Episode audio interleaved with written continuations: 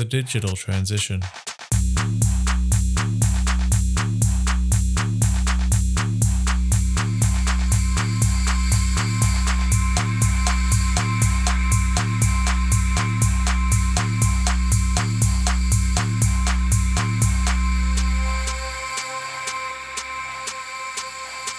The Digital Transition, a podcast series created to assist those tasked with implementing digital strategies, where we will share our knowledge and experiences to support you in your transition. So, welcome to the Digital Transition, podcast number 11. I'm your host, Nathan Hildebrandt, and today I'm actually really, really excited. I'm here chatting to Chris Linning. So, Chris is a recently retired member from the facility management team of the Sydney Opera House. And, you know, this is probably one of Australia's most iconic buildings. And uh, I'm very grateful to have him here today. So, thanks very much for taking the time to talk to us today, Chris. That's no problem, Nathan. So, for the listeners that don't know who you are, um, can you share with us a little bit about yourself? Yeah, um, I have been fortunate enough to have been exposed to a multitude of engineering disciplines in my 48 years of working. My career started as a cartographic draftsman with uh, a traineeship with Commonwealth Government Civil Aviation. I mean, that wasn't just basic, just drafting because we did aerial photography, advanced uh, surveying, photographic dark rooms. Uh, I was working on radar screens, doing the map overlays for radars in the in the uh, air traffic control towers. It moved on from that, and uh, I spent seven years with Esso Australia when Esso was an entity in Australia. That exposed me to petrochemical, mechanical, electrical, civil, architectural drafting. Um, it was also this is early 80s, and I was started with CAD at that stage. So uh, they asked me to work on a, a computer-based drafting system and actually develop it and get it running. We had about 20 workstations in about 1985, all networked with plotter and backup facilities, which was a little bit of a cutting edge at the time. The Exxon Valdez, I don't know if you remember it, it was a, a large oil tanker that went aground in Alaska and when it went aground and the cleanup from the Exxon Valdez was a case of Exxon worldwide having to sell off its assets to pay for the cleanup. And they decided to sell the section of ESSO that I was in, the downstream, the retail side. So I was out of a job. All of us were out of jobs. And I moved on and found a job with a, a minerals exploration company that was based in Australia. It was, uh, it was an American based company, Kennecott, I was doing geological mapping and um, was in charge of their computer systems in their Sydney office here. But it was in Papua New Guinea was most of our exploration work. After that, uh, we went on to. I was offered a. I took a job at the NRMA and I was their chief uh, mapping manager, introducing colour maps to the NRMA using computers to do colour mapping. Prior to that, they they had a series of colours, but it was just usually just strip maps of the old days where it was just one bold colour or purple or hot magenta or something like that. So we developed a, computer-based system that allowed us to do mapping in uh, proper uh, colour separation for printing, all original printing. And I eventually became the print production manager for both the mapping as well as the internal uh, booklets that were handed out for tourist information guides to different uh, areas around Australia, all produced by the NRMA. I there, left there, had a year with a private structural engineer. It was a bit of a, just a bit of a, I'd say, a time-out holiday period. But uh, I managed to sit with a, a, structural engineer and got to see a lot of work that was going on that I was totally ignorant of and what was required regarding reinforcement and concrete and spanners and things like that. And then um, he, he uh, unfortunately was just a single guy, and um, as in his business, his practice was a single entity.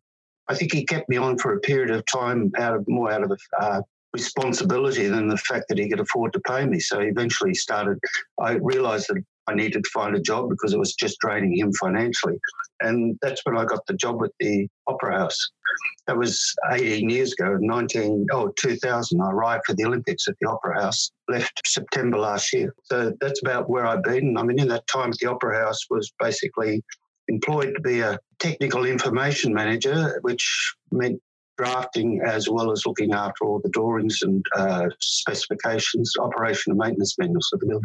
So it was a, a reasonable complex start. So you've gone from uh, uh, mapping out radar pl- uh, paths and stuff like that to uh, one of the most complex shaped uh, buildings uh, designed in the 1960s and 1970s. So you touched briefly on your role now, 18 years working for one asset. You know, over 18 years, technology has changed substantially. Over the over the 18 years well how's your role transferred or tra- or transformed or the, the the process in which you work so what was the role you kind of played? Well I, I mean i was i was my initial role was to sort out three years of neglected documentation because my predecessor had gone on sick leave and he'd been with the company for 20 odd years with the opera house for 20 odd years as a sole operator in one office and uh, he went on sick leave and he retired while he was on sick leave.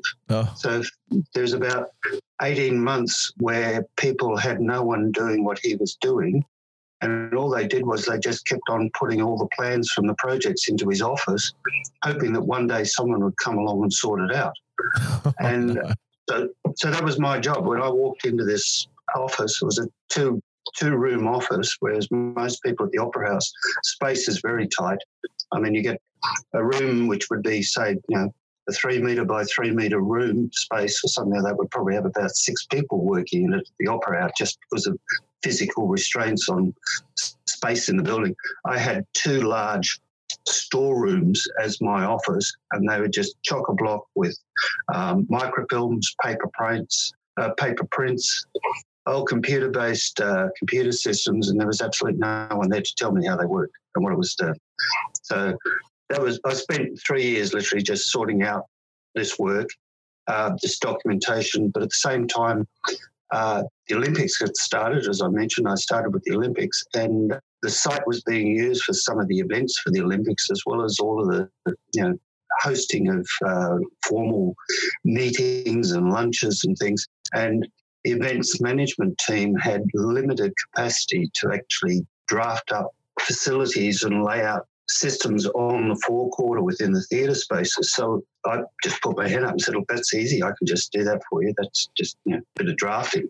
And they just jumped on the ex, you know the opportunity, and all of a sudden I became sort of like working with a fairly busy team of event managers building event overlays on six of the venues around the site at the Opera House. That kept me very busy, but at the same time, um, I was getting uh, there was a lot of major capital works starting within the building because it's uh, after a period of about from the history of the Opera House was when it opened in 72, 73, it cost the government so much money that for the next 25 years, they basically said, look, we've spent a fortune on this building. We'll just do minimal maintenance on it. Then all of a sudden, the building, after 25 years of lack of significant maintenance, uh, they realised that they had to put some money into it to keep it running. So they started some major capital works programs, which were really maintenance, but as well as changing the shape of the building, uh, internally revising the theatre spaces. I work with the, the team inside the Opera House. And one of the things, because I was the receiver of most of the project deliverables at the end, I could see inconsistencies in the drawings and the operation and maintenance manuals. So I actually made a suggestion that, you know, let's start standardizing this and getting some standards or guidelines that were Opera House guidelines, Opera House standards that people would start to deliver their drawings to a set format um, and deliver operation and maintenance manuals, which were usually the first point of call when something went wrong. People would come to me and say, you know, can you tell me where the stop valve is for hydraulic system such and such? And it'd be my job to find this. And I thought, well, make my life easier. It'd be great, better if I knew exactly where it was in the O and M. And so the O and M's were we've got a step format for O and M's which follow a very set procedure, and that's what I sort of implemented. So my life at the Opera House was basically, you know, getting everything in the right place at the right time and um, getting it so that I could find the information quickly to answer people's queries, which were usually nine times out of 10 an emergency. The show's opening in 10 minutes. We need this. And that's really what I was there. But the trouble is, as much as a show might open in 10 minutes, the show, the building works 24 7. So the show would be opening in the evening when I'd gone home. They needed to have that information also available to them when I'd left the building. That was one of the reasons I thought, well, maybe a computer system that could gather all this information, hold it, and allow them to find it would be the solution. But I didn't know where that was at that stage. So, so really, Chris, in many ways, I could almost end the conversation here because um, for most clients, that one piece of insight, which is one thing that I think is the most important thing, even if you forget about or if you take away the whole concept of BIM in itself, and hmm. just actually, you know, taking a step back from this whole model model world and and going, you know what, all I want is to actually specify the way my information requirements are delivered for actually maintaining this asset, which is really really I guess the most important part as a starting block. Oh, it, is. It is. I mean, if you are the the person that people come to for this information, you can't find it quickly. You, you just sort of they'll go somewhere else. And then and the issue was that was happening at the Opera House. Everybody had their own silo of information in a drawer. Yeah. And everyone was responsible for their own information and you know information was gold. If they they held it, they were in charge and they knew they had a job for life. I mean, this was the problem. And a lot of the guys were actually getting to the point of uh, retirement who'd been with the building. Yeah. And when they started to leave, I said, look, whatever you do, just dump the information in my office. Whatever you don't want, give it to me, and I'll be responsible. I'll make a library of this information. So basically, it became I, I became the librarian of all this engineering documentation. And as a librarian, you've got to make it available and find it quickly. So it was sort of like a major exercise in indexing and filing this information away. I guess we will take take a step, I guess, to I guess the BIM side of it. And uh, I was fortunate enough to meet you a couple of years ago, I'll be introduced to you a couple of years ago. Uh, I can't remember whether we met it up up at RTC or or whether it was actually when you came and first presented for us up here in for Brisbane. But hmm. over the last couple of years, you've done a number of presentations um, of the of the journey that the whole uh, facilities management team has been on at the Sydney Opera House. So we've, we've just touched on lightly, I guess, the the idea of you know just getting the the operation and maintenance manuals right. Can you touch on the the efforts and the work that the Sydney Opera House Trust has gone through with regards to implementing BIM across the site? And then I guess it's it's about what's it meant for them as as the asset owner, and then what has it meant for for you as someone that's actually had to manage that information. And then and then I guess this is this very long-winded pronged question, but we've we've talked about just the maintenance manuals, but why why on earth would uh, the Sydney Opera House Trust look to begin a digital journey? I don't think they realised they were on a digital journey when it happened, but um, I mean, it, from the trust perspective, my director at the time, this is going back at about 2002, 2003, the portfolio, the engineering portfolio director, he had a very strong background in facility management. And he also had a fairly strong knowledge of how technology could, be used to improve processes. He was attending uh, a facilities management conference in 2003 and he nominated the Opera House to be used as an exemplar project in collaboration with the Cooperative Research Centre for Construction Innovation, the CRCCI, yep. which is now the SBE NRC, Sustainable Built Environment Natural National Research Centres. And he nominated the Opera House for this project, and it involved the CRCCI, academic and industry partners. And the project also was aligned with the federal government at the time. Its action, uh, federal government's facilities management agenda, and I was nominated as the prime SOH contact for this research because it was basically information management and went on to participate in the development of the, the initiatives, the outcomes, and documentation from this research. And the final outcome of the building of the project was the publication of its findings, and that was this uh, publication. A lot of people probably know both nationally and internationally, which is FM as a business enable, enabler solutions for managing the building environment. And I mean, it's sort of like a reference document from 2006, 2007, which even now people come to me and say, oh, look, I was reading this document and you mentioned such and such. You know, not you, but it mentioned so and so. So, I mean, it's still a, I think at the time we didn't realize we'd made such a an all encompassing sort of structural backbone for people to move forward as far as using BIM, building information management within facilities management. Yeah. Uh, and from from the building information manager's role, I mean, from the Sydney Opera House Trust, it was all there from day one because the director was behind it.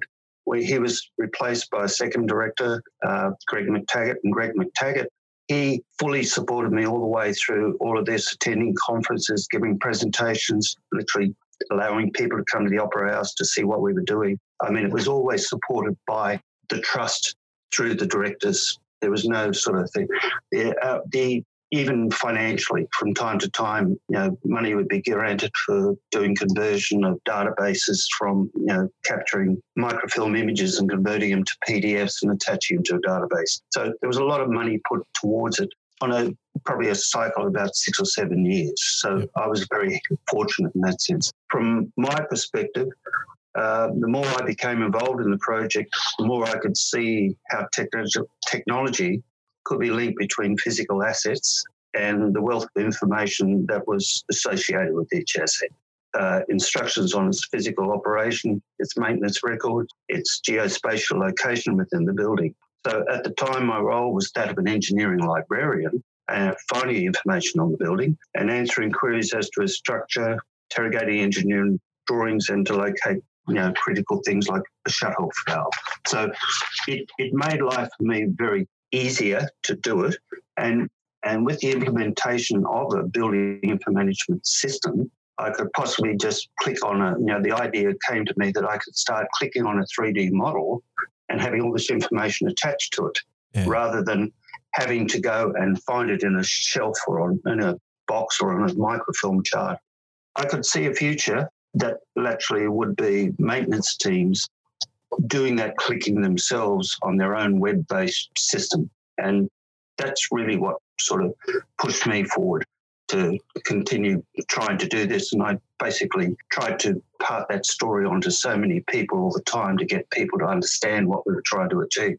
Now, you suggested that it's actually made your role easier and uh, yeah. which is understandable because you know I, I guess one question could be um, over the time at the Opera House when you started 18 years ago, you said you started with two large rooms full of drawings and stuff.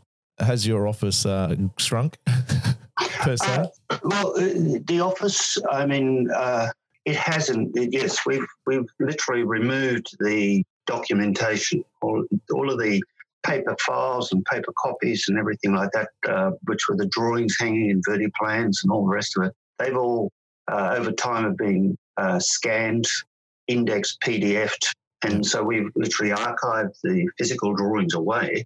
The O&Ms, I still am a believer of like a, a library as a, a, collection of books. Yes. And I mean, I, I, went to the State Library of Victoria last week and walked in. I think I saw about one person sitting in the main reading room with a book in front of them. Everybody else there with their laptop. And I was thinking, why do you bother to come here?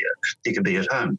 So for me, uh, a librarian's role is looking after books. So I insist that one copy, one physical copy of the O&M is kept in on a shelf in a compactus. So we have this one room now, which is just full of the O&Ms, all indexed and put up on a on a compactus.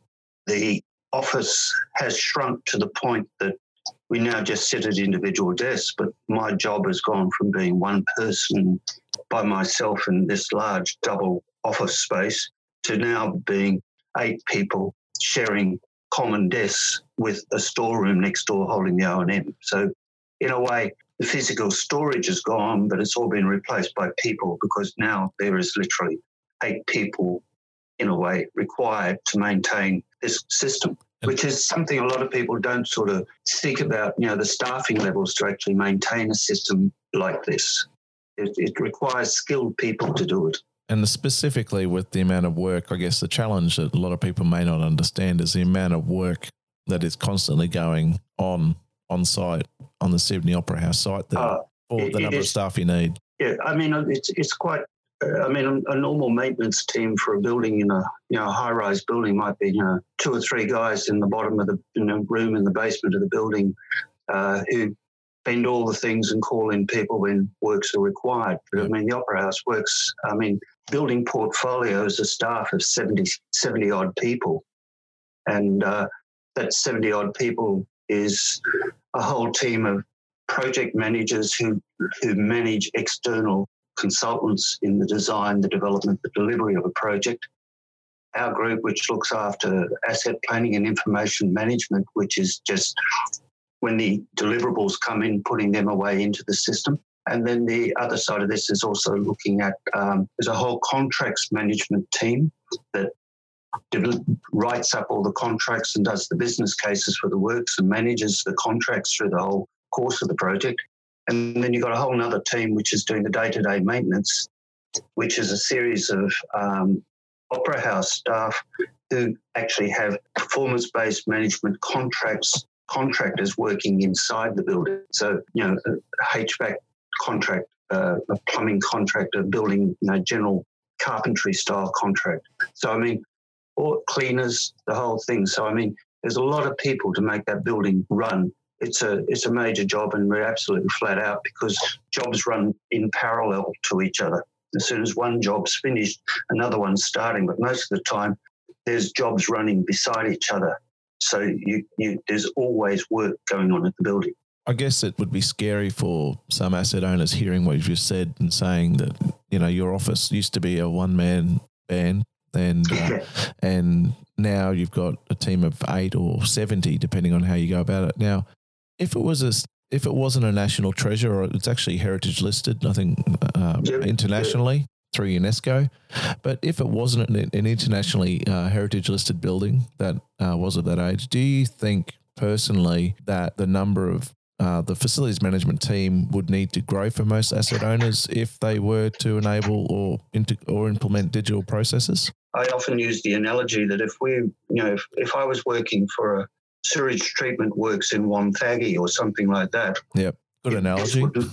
yeah, yeah. Completely different. Completely different. So if I was the FM manager or in the FM team for something like that, a sewage treatment works, I'm quite certain that this would never have happened. And it is literally, it's just the iconic nature of the building, the emphasis that people both nationally and internationally place upon the building as as the icon of Australia is literally the way the reason why I've been fortunate enough to get to the point where I am with this at the moment. It requires a lot of understanding from your managers to allow you to actually embark on a very cutting edge, non traditional approach to information management. For me, that was probably the that's where I was lucky to actually be allowed to do that.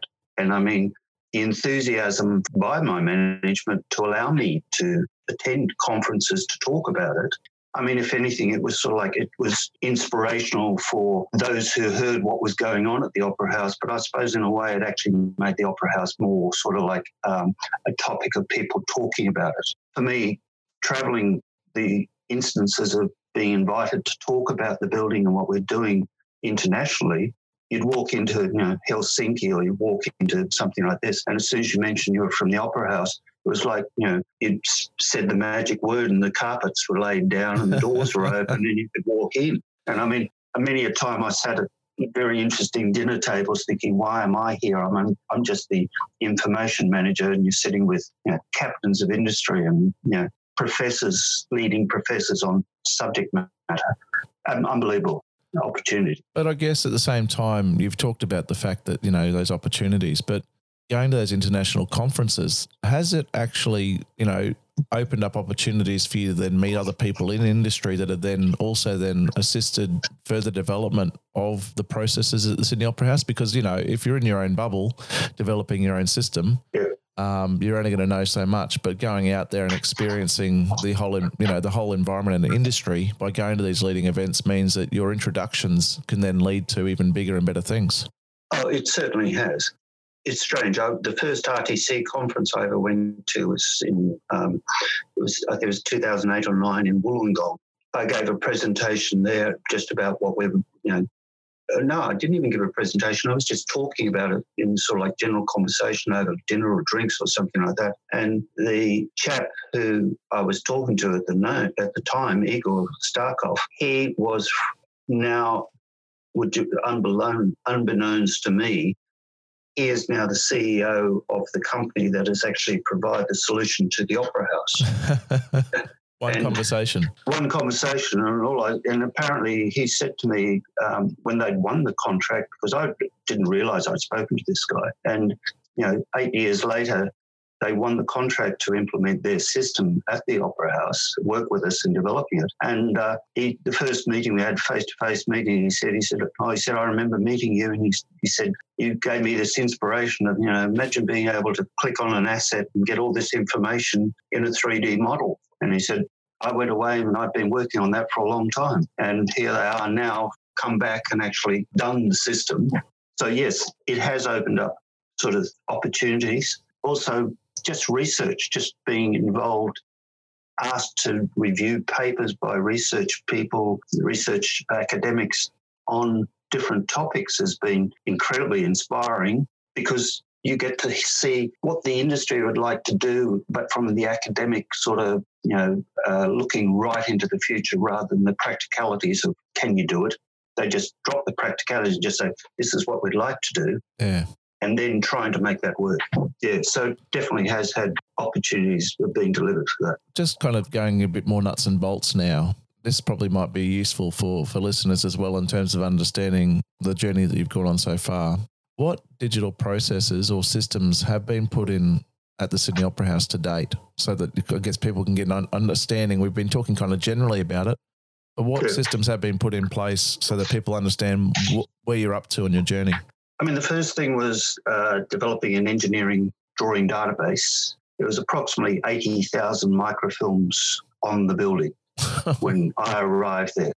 And I mean, it was the, it's the most incredibly documented construction process I've ever seen. As the cost got towards, you know, became incredibly prohibitive towards the end of its construction life, a lot of as-built documentation of what was built was never actually delivered. It was just finish it, get out of here. Yeah. Um, a majority of the documentation we have, the engineering drawings, are all more design rather than what was built.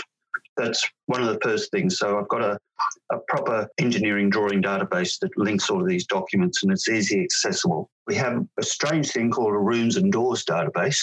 Like everything at the Opera House, nothing is simple the relationship between the space identifier, the room space, and the door that is on the, the door number on the front are different. If you know the way the door numbers and the room numbers are actually developed, how it's keyed, there's a coding system to it, it's very simple. But the thing is, your door number isn't the space number behind it. so we had we had to develop a, a, rooms and doors database so that if someone typed in a door number, they knew what space was behind it. If they typed in the space number, they get the door number. So it's a very, very simple relationship. You know, you nearly do it in an Excel spreadsheet, but yeah. we wanted to just make it a little bit more automated than that. Um, then the other thing is every room and door is unique within the building. So there's no duplications of door numbers and we can't afford to it because there is a electronic locking system that the security teams use to manage the building. And it's all dependent upon rooms and door spaces.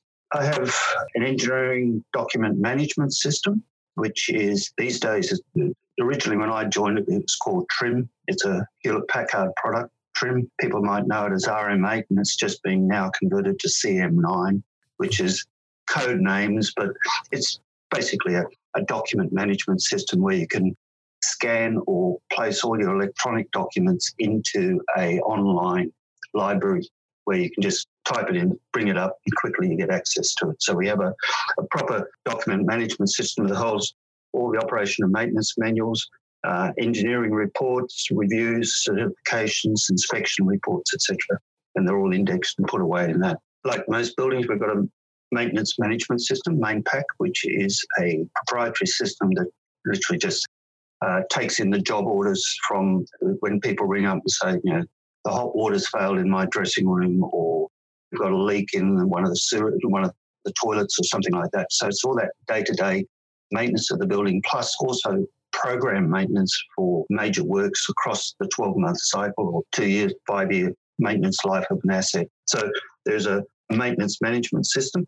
Um, obviously, BMCS, Building Management Control System, we have one of those, uh, which monitors all the um, HVAC um, hydraulic fire theatre systems in the building. We have an asset maintenance management system, so we know every object has an identifier on it, so we know when it was purchased, how much it was purchased, what its life, what its maintenance regime regime is, what its replacement cost may be, so you can actually do some program maintenance for assets as they work through, and it also um, stock take for the financial side. I mean, they know exactly where the assets are located. So there's an asset management system. And then of late, the last thing that we've added to the thing is uh, the models, drawings, and point cloud repository, which is all of our projects are required to do a deliverable. And the deliverable is the model which reflects a verified as built model of what the works have been. Any of the drawings that we use that were created as part of that project have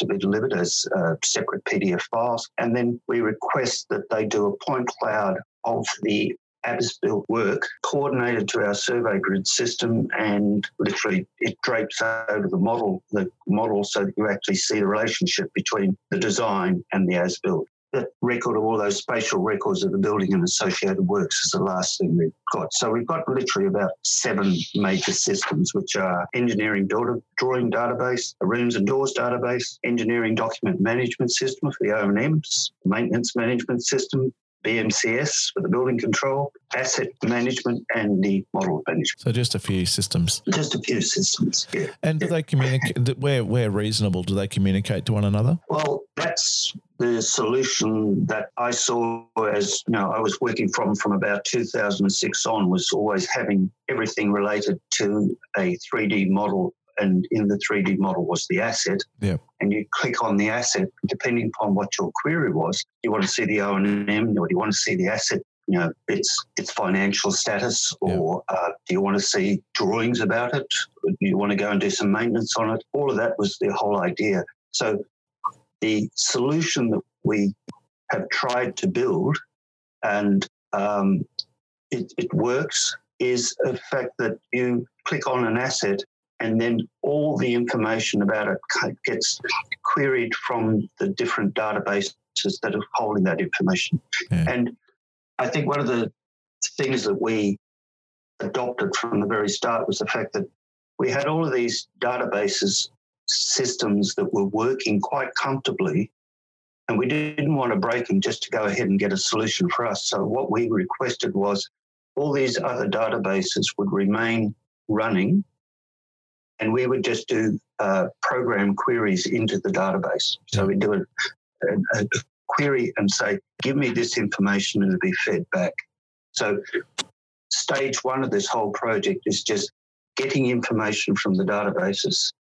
Stage two of the project, which could come in the future, is actually starting to control the information from the interface. You know, you could tweak the air conditioning temperature in your room by literally clicking on the sensor in the room and saying, oh, it's 21 degrees, I'll, let's make it 23 and just dial in those new temperatures through the through the FM interface goes back to the respective system that it needs. So that is the future. That's what we'd like it to be, is this two-way push-pull of information. But at the moment, it's primarily a pull of information. So you've got access to all the source data about the objects in the building. And in many ways, that'd also help with change management because if people are still interacting with those same pieces of software or same interfaces that they're doing on a day to day basis, that hasn't changed at all.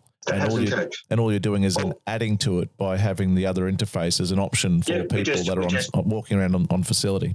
Yeah, we just have an overlay that sits over the top and just pulls all the queries out you could nearly say like the triage nurse of the help desk, the person who receives the calls and says, you know, the hot water's failed in dressing room 72. Yes. All they do is just issue a plumbing request with all the information attached, you know, not even attached. They just issue that request to the maintenance team, and the maintenance team gets directions how to get to the dressing room through just logic yeah. of the system itself because it's got a 3D model. So you can say you've got to go down this hallway, down this staircase, etc., whatever. And then once they get there, they just click on it and say, "Give me the O and M, or give me the last maintenance program, or you know what was done to this asset." So that's the idea. That's the big rosy picture. it's it's got a lot of tweaks to get things working. And I mean, unfortunately, every time you adjust, you know, do an upgrade in a, in a system, you've got to do a little bit of a relink to get it all to work again. So it, it's not all roses. It's, there's quite a few thistles in the project. Oh, there's always those. Now, Yeah. As we've kind of touched on already, you've been responsible for developing uh, information requirements in terms of ON, OH&M manuals and, and, and document systems in terms of naming standards and stuff. One of the things that's really important, I think, to discuss, or was one of our final kind of discussion points, is in regards to um, some of the comments you've had in the past regarding COBie, and and the decision of the Sydney Opera House Trust essentially to use COBie as the basis for your information requirements. A lot of people get confused by COBie. And they and they get concerned by it. And uh, one of my favorite kind of terms that I remember you talking about is your terms of COBie Light one of the things I think about a lot is is that people forget that COBie is just a schema and it's essentially a map, essentially, which you can kind of, or it's almost like maybe even even better, you could call it a choose your own adventure story. Well, it is. I mean, there's so many different tabs on the bloody thing to start with. You've got to choose where you're going. but but I guess the the base. The, can you talk about how you went about um, the process of making your selections? Because I remember, I think out of out of the 24, 25 different um, properties that you can choose for a type. I think from memory, you used to talk about in your presentations, I think 12 or 15 that you might have actually picked. So for, for elements and stuff like that? Yeah, yeah. Look, um, I mean, like like most people, when you open up a COBie spreadsheet, you're just confronted with this massive document which has got so many things already pre-populated, Yeah. and you're sort of thinking, well, where do I actually start on this? What do I put in here? And I mean, you always get samples. You don't get like, you know, if you're lucky enough to get a blank, then you're just equally as confused. Saying, what do I do here? Because yes, you can read all the instructions, you can go on, but what my issue was I spent many weeks looking at it, trying to get a sort of like a, a, the issue I had really was how do I get my external contractors who are working on the project to populate COBie if I can't even really give them a sort of like very specific direction as to what to do. Yeah. So, and I mean, most tier one contractors, which was primarily where the Opera House would be dealing with, would certainly have the staff to undertake such a challenge.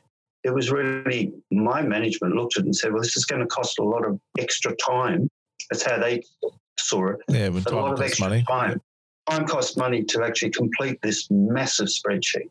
So I sort of compromised, met them halfway, and um, basically I, I did an investigation and tried to determine what the Opera House really needed out of a deliverable to make our systems run. And uh, this final solution was literally, um, we ended up with, uh, at the last count, I think we got 42 parameters embedded within the Revit template file that we issue as the start of the project.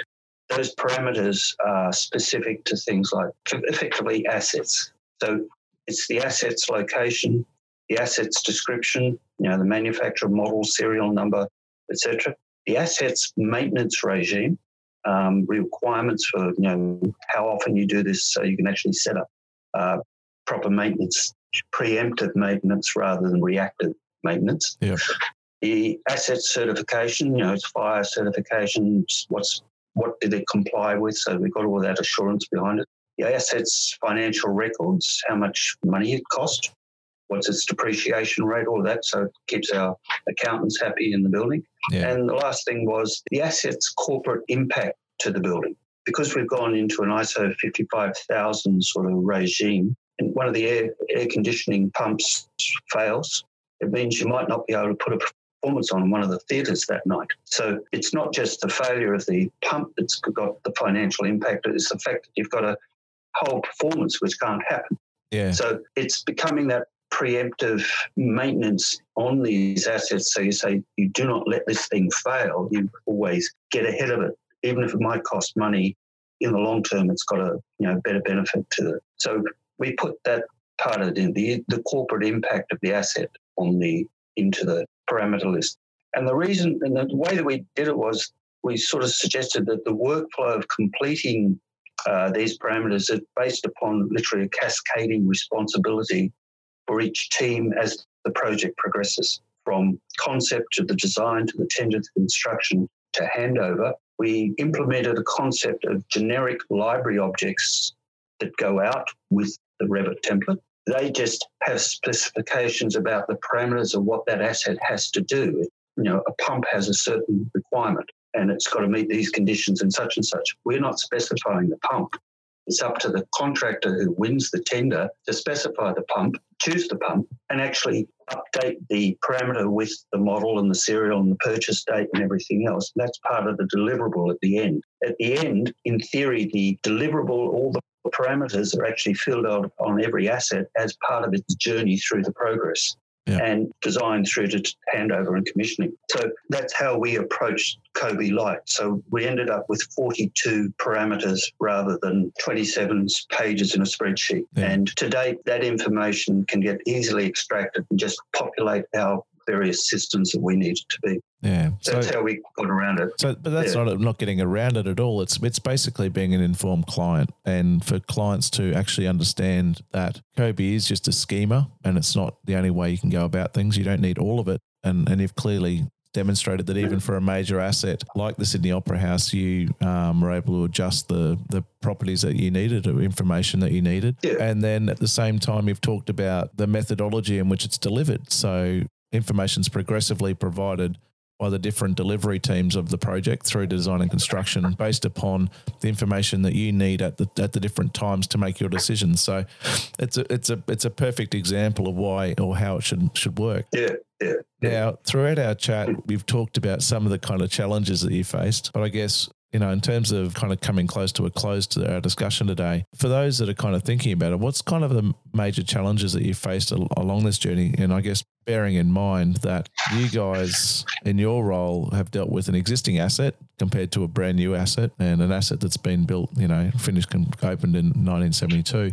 But at the same time, a lot of the stuff you've been doing has been pioneering in my presentations, I usually came up with sort of like uh, issues, the challenges that we've had across the thing. And I mean, there's two things that really stick out in my mind, which are, are not nothing to do with actually doing the work in a authoring software or anything like that. It's literally education, training and, and training people, and disruptive change in the sense that you've got a lot of people who are just not prepared to move on in a truly effective and internationally recognized system of education and accreditation that you can rely upon so that when you employ a staff member, you know exactly they've got the skills that you need because our experience has been you interview people, you bring them on board, and once they sit down and start work, all of a sudden you realize they don't know much. And I, I, it'd be nice to think that you could actually get accreditation in the education of BIM skilled people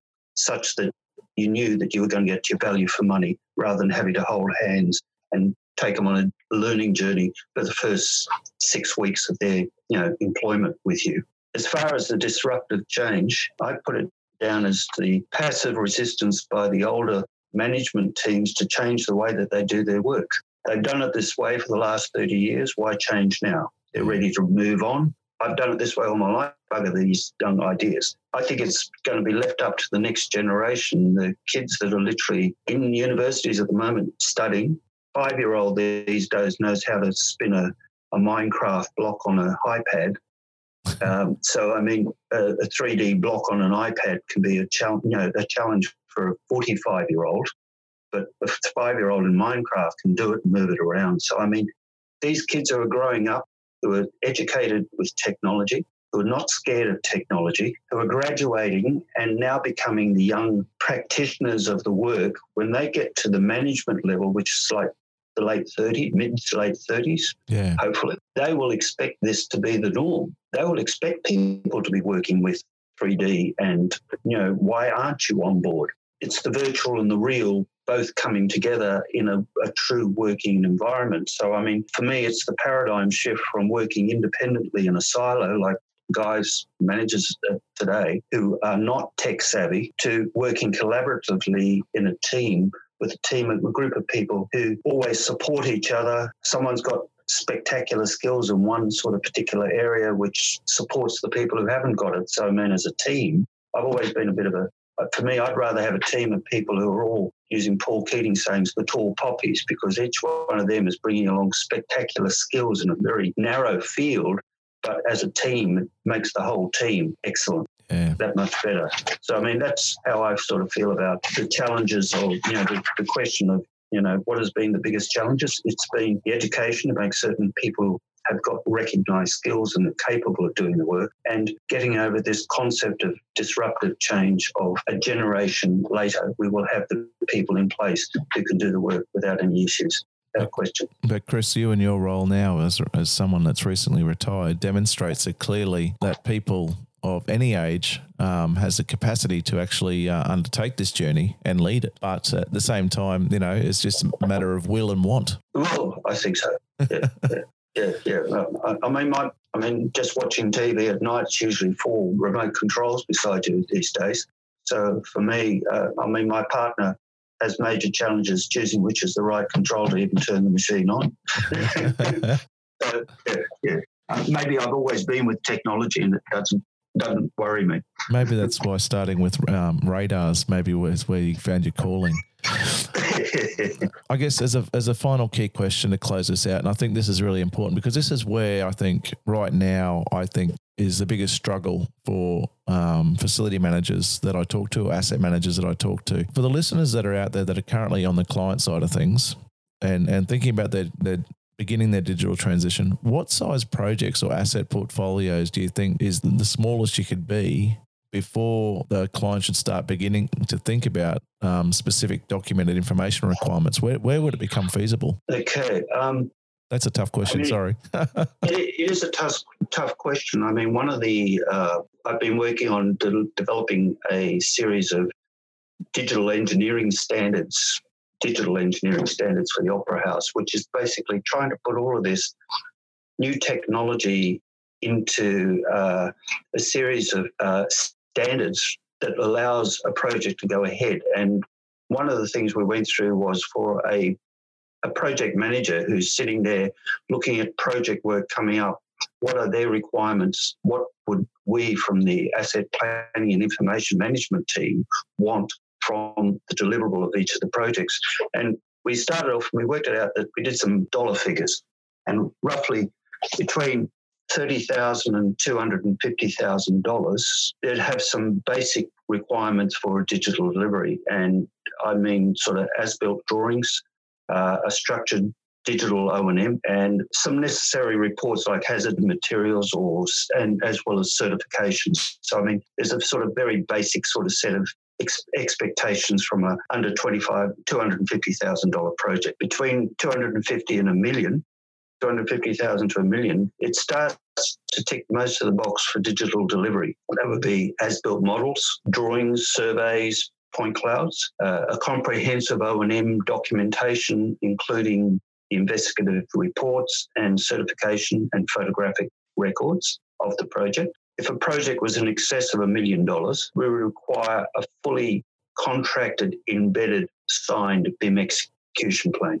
So it has to be signed off by the contractor to say he's aware that he's going to have to work in BIM, in the world of BIM, with 3D modeling, next expectation to actually use our template files, comply with our standards, our requirements, and everything like that. So, and if they're lucky to get a you know a contract like that over a million dollars, yes, our portion of that million dollars is probably you know two or three percent. Yeah. You know, out of the whole thing. Um, so it's not a lot. It's not a lot of money, but the thing is, it does provide a lot of challenge, and that would that would get verified as built uh, drawings, models, and point clouds. A full digital O and M, uh, comprehensive O and M uh, delivered as uh, an indexed PDF, able to be separated within a document management system. So you could just pull up the drawings or the, you know, the emergency contact person or something like that very quickly. All the reports that are generated through the project from, you know, heritage, archaeological, whatever, right through to the you know fire reports, fire assessments, uh, security overlays, or something like that. All of that would be delivered as an indexed PDF document set and uh, all the certifications for compliance and a fully indexed photographic record of the project from commencement to handover. So it, it's a fairly it's a fairly long list by the time you get over a million dollars. But the thing is, I think over a million dollars, if you're prepared to make an investment of in excess of a million dollars, the information about that investment being delivered back to the to the owner of the asset would be an absolute, you know, uh, it's what they need. Otherwise, it's just like you may as well, you know, not even bother for an as-built drawing of your building at uh, in excess of a million dollars. I mean, what happens the first time the council comes along and says, "Oh, look, we want to check your, your clearances or your where you, you know got a, a, a drainage problem or something." So that's to me. So it's like there's up to 250,000 basic information. Yep. 250 to a million, you get uh, an improved lot of information. You start to get some 3D modeling, but over a million dollars, you should be expecting to get potentially all the documentation delivered as the deliverable from your project. Well, that's a very interesting position to take because there's a lot of projects around this country that are delivered just over that million dollar mark for major, you know, in terms of, uh, you know, major asset holders. And uh, if you think that a, that that threshold's actually a really good point to you know be feasible to enable you in your role that you've had as a facilities manager to perform your role more efficiently and more effectively, then mm. Then that should be the, the benchmark that people could should could start to uh, to begin their journey. I mean, the, the million dollars in the scheme of things these days is a very small figure as far as you know capital maintenance works. You know, it might be a fifty million dollar project to do, uh, you know, replace your heat generation set or something in a in a plant room. Yeah. But um, a million dollars, I believe, is sort of like you know a good point to say. I mean, if you set it at fifty million dollars, you're going to get nothing yeah. underneath it. Yeah. So you may as well say, look, guys, get used to this. We need we're moving into a new age here, and you've done a virtual design of the building. You've done all your testing in your virtual design. Why on earth not give the virtual design as well as the physical structure or project as the deliverable at the end? No, that's an important point. But Chris, yeah. thanks very much for taking the time to talk to us today to discuss the reasons why and, and why there are benefits as a facilities manager and embracing digital processes. So I have one final question and it's one that I've been asking all of my guests. What does BIM mean to you? I look at the industry at the moment and its focus is primarily on design construct side of BIM. And I shake my head as to the potential of what the new field of digital engineering could provide for not only facilities managers, but for the future for architects, engineers, designers, construction contractors. Yeah. A facilities management team which had access to both the physical and the virtual replica of their facility, all the information and answers they need just a mouse click or a finger, touch away is not that far away. And as I said before, maybe it's just a generation away. So for me, BIM, also known as Building Information Management, not modeling, would truly have come of age if you could get to that point where you just touch on the object in the model and get all the information about it. And that to me would be the new age of digital engineering and what digital engineers could be for the future. So um, for me, BIM is the transition to this new world of digital engineering where information is available at the touch of a finger and it's all the information about the asset that you've designed, built, and now operate. Nice response from a person that receives normally, or you've received good information because you specify it properly now. But I can imagine uh, other people in your role right now kind of going, they, they envy your position where you're actually getting what you're after. Chris, thanks once again for your time. For, for more information on Chris Linning and the Sydney Opera House, please head to our website and find links for further reading. I look forward to sharing our next podcast in a fortnight's time. Until then, good luck with the digital transition. For more information, or if you'd like to continue the discussion in the comments section, head over to our website, thedigitaltransition.com. Remember to subscribe so you don't miss out on our future podcasts.